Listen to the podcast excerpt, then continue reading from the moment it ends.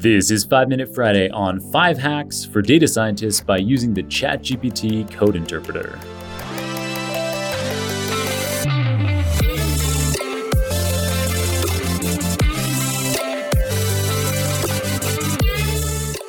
Welcome back to the Super Data Science Podcast. I'm your host, Jon Krohn. For today's episode, I'm going to take you through a tour of the ChatGPT code interpreter. And I am, you know, most of our listeners of the show listen in an audio only format, so I will be narrating everything effectively.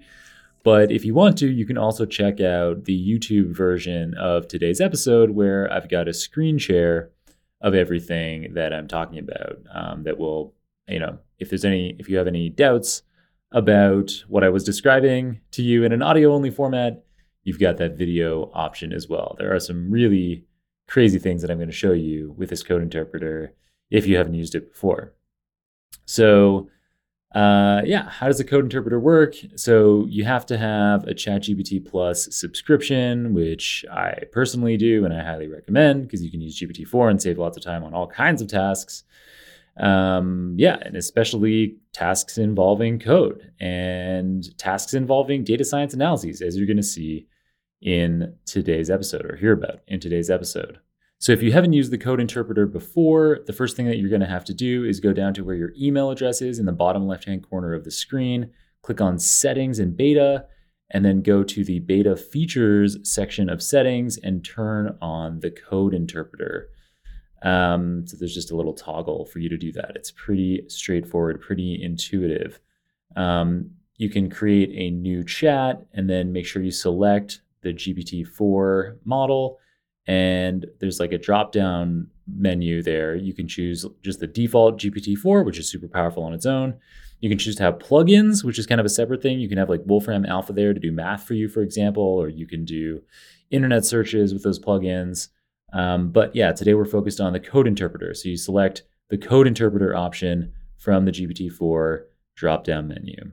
In the interest of time, I've got a chat that I've already run which is uh, so we don't have to sit here uh, while all of my code runs.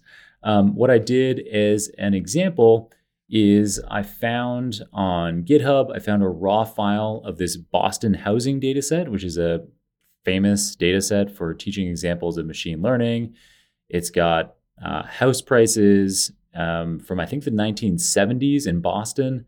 Um, and there's about 500 different regions, so 500 rows of data. And for each of those rows of data, there's a bunch of variables. So one of those variables is the median value of houses in that region. And then there's a bunch of other variables that you can use to predict house price. So yeah, you can easily find um, an, an, example raw kind of CSV file like this um, online, and you can use lots of different kinds of file types and upload them into the code, code interpreter. Um, and I'll provide a link to the exact um, CSV file that I had, but it's super flexible. You don't need the one that I provided. Um, you could use your own data um, or some other data set that you found. Um, then I just simply saved that CSV file to my local machine. Yeah, and then once you've saved your file locally, you uh, there's a plus button where you can upload a file um, in the place that you would usually just send a message in the regular uh, ChatGPT interface. There's now this extra like plus button, so you can upload a file. Um, yeah, and I just uploaded the Boston CSV file. And then the code interpreter says back to me, I see that you've uploaded a file named boston.csv. How can I assist you with it? And I was like, oh, this is the Boston house price data set. Are you familiar with what the variables are in the file? And ChatGPT says back to me, yep, I'm familiar with the Boston housing data set. It's a commonly used data set. And then it gives me an overview of the 14 variables in the file. So it gives me the variable name that's in the data set and a one sentence description of what each of those variables mean. And then it asks me, would you like a summary of the data or any specific analyses performed on it? So I kicked off this episode by saying I had five hacks for you. We've already actually done the first hack, which is data summarization. So just by uploading the file, it quickly realized what file we were looking at and summarized the key variables for me. The second hack that I have for you is an exploratory data analysis. So uh, ChatGPT asked me, would you like a summary of the data or any specific analyses performed on it? And so let's start off just with a summary of the data. And so I'll say, yes, could you please do an EDA on the key variables. And for our listeners who aren't aware, an EDA is an exploratory data analysis. It says, and ChatGPT says back to me, of course, an exploratory data analysis involves understanding the data's main characteristics, often with visual methods. And so then it says, okay, let's focus on these seven key variables in the Boston housing dataset and follow these steps. Let's check for missing variables. Let's obtain summary stats. Let's visualize the distributions. Let's examine the relationships between variables, especially between uh, the, the predictor variables and our target variable, which is the median value of the house prices. And um, so then it goes through these things step by step, and you can see the work, you can see the Python code that was created. Um, so it starts off by checking for missing values and obtaining summary stats. And the first chunk of code that it creates and runs for me, and it runs right in the ChatGPT interpreter, which is super cool. You don't even have to copy this into your own Jupyter notebook or your local IDE or whatever. It'll just run right there in the, the instance. It runs into an error. So an error gets thrown and it automatically figures out without me having to do anything. The ChatGPT code interpreter says, ah, it appears there was an error in accessing the specified columns from the dataset. This might suggest that the provided dataset does not have the traditional columns or they might be named differently. And so it looks into it further and it determines that, oh, the problem is that the dataset that you uploaded, all of the variable names are in lowercase. And uh, I was expecting them in uppercase. So it converts automatically. This is all happening. I haven't provided any prompts. It just keeps doing this. Uh, it just keeps running. It figures out the error and then it converts everything to lowercase, provides you with the code for how it converted everything to lowercase. And then it does the work that it said it was going to do on that exploratory data analysis. So it looks for missing variables. It determines that there aren't any missing variables. And then it provides summary stats on the seven key variables that it identified, not me. and so uh, for each of those variables, it provides relevant stats, things like the median, the range of the data, the maximum, whatever the key uh, summary stats were on uh, those seven key variables, it just suggested those to me automatically and did a really great job as far as I'm concerned. And then it goes on to create distributions of the seven key variables. So it creates histograms for each of the seven variables, which print out right there in the code interpreter so you can see them. And it then also provides a one sentence summary of each of those histogram plots for each of the seven variables. And then it does a scatter plot between our target variable, the median house price, and the six key predictors that it identified for that median house price. So it creates these six scatter plots um, with correlation coefficients, and it provides a summary of each of those. Uh, you know, another one one or two sentence summary of each of these scatter plots, and uh, and the strength of of the correlation between uh, those predictor variables and our target variable, the median house price. And then at the end of all of that, so that whole time it's been running, all I did was ask it to do an exploratory data analysis and it did all of the things that I've been describing since, like identifying what appropriate EDA steps are, encountering an error related to uh, you know not having lowercase variable names, and it was expecting lowercase variable names, fixing that error, um, and then running the code to you know determine there are no missing values, calculate some summary statistics. Uh, create distributions uh, of each of the key variables and then create scatter plots um, with them as well. Really, really cool stuff. Um, so at the end of all that, it says these insights are, are a pretty good starting point for further modeling or analysis. Do you have any additional requests or questions about this data set? And so I said, excellent, thanks. Can you please process the data for a linear regression where we predict house price? And you know, one of the really cool things about this for me is that you know I'm not even saying predict the specific variable name. Uh, so there's a specific variable name for the house price, MEDV, and I'm not, I don't need to specify that. You can just use natural language. You could say, you know, I want to predict house price. How should I pre-process the data? Or actually, not how should I? can you please? So that is now my third hack for you. So the first hack was getting a summary of a data set. Hack two is doing an exploratory data analysis. And now hack three is this automated data preprocessing. So um, yeah, so it identifies great pre-processing steps for linear regression. it says uh, we'll handle missing data, and we already uh, identified that we don't have any missing values, so we can skip that step. Uh, we'll do feature scaling. We'll handle categorical data. Um, we'll do feature selection, and then we'll split the data into a training and test set. And then it goes ahead and does those steps, or at least all the steps that are relevant, because um, it actually goes ahead and identifies, okay, you know, some of these steps aren't relevant for this data set, so we'll skip those. And then it provides you with the code for how it um, does the scaling uh, to standardize the data and how it splits the data into a training set and a validation set.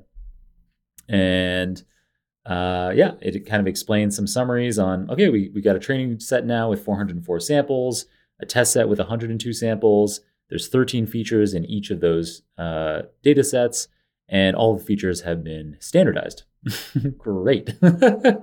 so then it says, you can now proceed with training a linear regression model on this pre, on these preprocessed data. Would you like me to demonstrate that, or is there anything you, else you'd like to explore? And that brings me to our fourth hack, which is training machine learning models and evaluating them. So just doing machine learning or statistics, you can just do it right here in the ChatGPT code interpreter. So I said, fabulous. Now please train an appropriate regression model and validate the model using the test set. And just like everything else, it goes ahead and does it. It provides you with the code.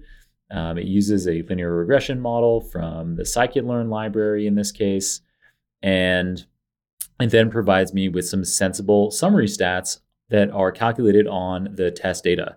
So um, it calculates the mean squared error and the R squared score, um, and it explains um, what that R squared score is to me in this particular instance. If you weren't familiar with mean squared error, uh, which is something that we want to minimize, then you could ask for an explanation of that.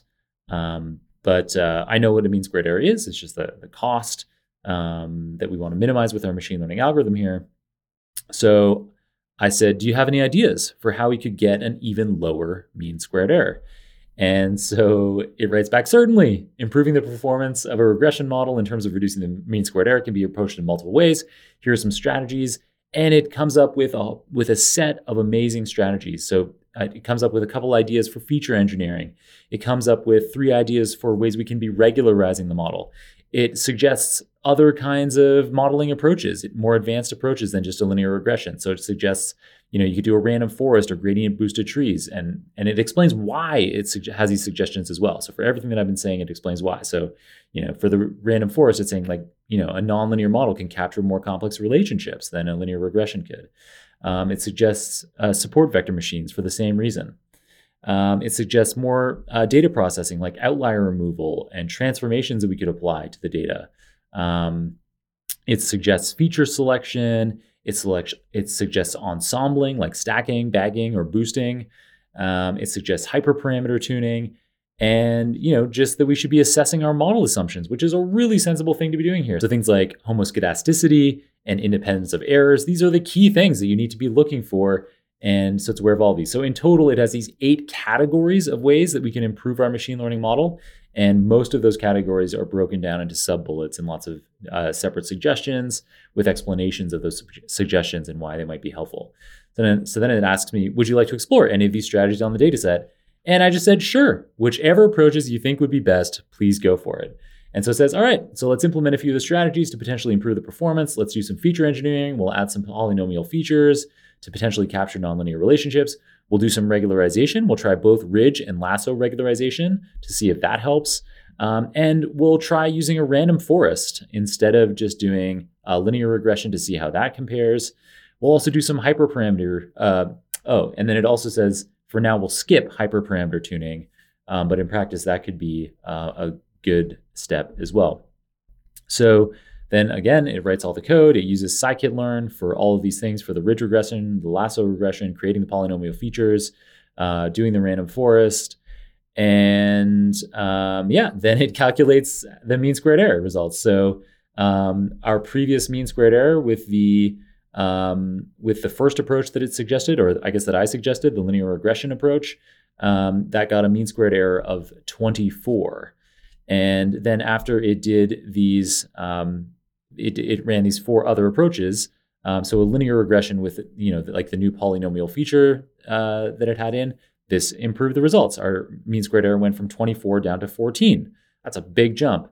Um, and then similarly, there were improvements with uh, ridge regression and lasso regression relative to our baseline model. But the best results came from the random forest. And it has some observations on these. So it provides you with summaries of you know why our performance improved due to the polynomial features, due to the ridge regularization, the lasso regularization, and um, yeah, and it notes that the random forest had the best performance overall. Um, and then it says at the end, so the random forest model has provided a significant improvement. However, further hyperparameter tuning, especially for the random forest model, could potentially lead to even better results. Would you like me to proceed with hyperparameter tuning? And so I said, yeah, please go ahead with the hyperparameter tuning, but just do it for the random forest model because it suggested that it could also potentially improve the lasso model um, with hyperparameter tuning. And I said, no, just, you know, for simplicity, for the purpose of this demo, for this podcast episode, I was thinking, let's just do this as quickly as possible. Uh, just go with the random forest model. So then it comes up with a great um, hyperparameter tuning approach. It suggests um, the uh, it suggests these specific random forest hyperparameters. Uh, there's a set of five of these hyperparameters that it suggests varying, and then it says let's do a grid search with cross validation. Very a sensible choice here uh, for for for figuring out what the best approach is. And then my code was running for a while in the code interpreter. Um, and that's because there are a total of 1,080 different fits that it was going to need to do across um, this grid search that it had come together, um, that it had come up with. And so I was like, I wonder how long this is going to run for. I hadn't had a scene code run this long in the code interpreter before. Um, and it maybe ran for 30 seconds or a minute or that kind of thing. And then it, uh, it threw an error. And it understood exactly why it had the error. So it said, it seems the grid search took longer than anticipated and was automatically interrupted due to a timeout. To address this, we can take a few measures. We could reduce the search space, we could reduce the search space by selecting fewer hyperparameter values, or we could use a randomized approach. And then without me saying anything else, it just goes ahead and says, for the sake of time, I'll opt for the second approach and do a randomized search instead of a comprehensive grid search. Um, this will give us a good idea about some potentially optimal hyperparameters without doing the full grid search. Let's proceed with this. Again, as always, it provides me with the code that it's using for that. Now we just have 250 fits to do instead of over a thousand. And so this still runs for a little while. Maybe it was like 15 or 20 seconds. And then it produced the results. So it said, um, you know, this provided me with this set of hyperparameters that gave us um, the best results uh, on the on the training data set. So then let's evaluate how this performs on the held out test data. And it finds that it gets a mean squared error on the test data of 10.5, which is actually slightly more than we had with a default of 10.2. Um, but that makes that doesn't surprise me because we didn't do a comprehensive grid search anyway. We kind of we rushed ahead um, because of the limitations in here of how long a process can run before being automatically interrupted so that you're not using uh, ChatGPT just as you're, you know, to, do, to be doing a lot of heavy lifting, training gigantic uh, transformer architectures in here yourself. So, um, so you could, uh, if you wanted to, you could take the comprehensive grid search code. You can copy it out very easily. There's a copy code button so you can grab the Python code and um, and put it right uh, into whatever development environment you prefer yourself. And you could run that comprehensive grid, grid search and maybe get better results. You could also just keep talking to this ChatGPT code interpreter instance and come up with other ideas for ways you could potentially uh, improve performance and uh, and see how it goes. Um, so those were so we've gone through four of my hacks so the first hack was just getting a summary of some file that you upload. My second hack was doing an exploratory data analysis. Hack three was data preprocessing. Hack four was actually doing machine learning. So we've been doing that for a while now. That's kind of been the meat of the episode. But one fifth and final tip for you is that the code interpreter is incredible for explaining code. So you can actually, that same uh, file upload button that you can use to upload data to analyze you can also use it to upload code. or documents. Um, and so, you know, you could potentially upload a document and ask it questions about that document, and it will answer the questions about the document. Or you can upload code and ask it to explain the code overall or particular aspects of the code or adapt the code for some other purpose. Um, in this case, in the interest of time of just doing something really quickly for this podcast episode, I simply asked for an explanation of this particular variable randomized search CV, which it imported from scikit-learn. And so I said, can you please explain all the arguments in the line of code where you called randomized search CV? And it says, of course, it's a powerful method for hyperparameter tuning and understanding, understanding its arguments is key to using it effectively. Here's a breakdown of all the arguments used. So it, it, uh, lists out, it enumerates all of the arguments. And for each of those arguments, it provides a few bullets explaining what, why you would uh, choose that particular hyperparameter or what, what you what that particular hyperparameter is for, as well as some example uh, values that you might want to choose there or, or values that you might want to change. So that's it. If you haven't used the code interpreter before, I hope that this episode blew your mind. I I the first time that I used this was completely stunned by what it can do. And yeah. Um, yeah, knock yourself out. Use use some data of your own and get going. Start making your life easier. There's no need to be struggling with your code or coming up with ideas for how you can be improving your machine learning models. Just have a conversation with the ChatGPT code interpreter, have some fun. This really, these hacks really do make being a data scientist more fun than ever before. All right, that's it for today. I'll be sure to have uh, links to the data in the show notes. And in case you want to try to replicate more or less what I did here, um, there's probably some stochasticity in the model, so you're not going to get exactly the same answers or flow as I did, but you're gonna, you could get roughly the same thing. And yeah, check out the YouTube version if you're not watching that right now uh, already, where you can see me walk through all of the code. All right. Um, until next time, my friend, keep on rocking it out there. And I'm looking forward to enjoying another round of the Super Data Science Podcast with you very soon.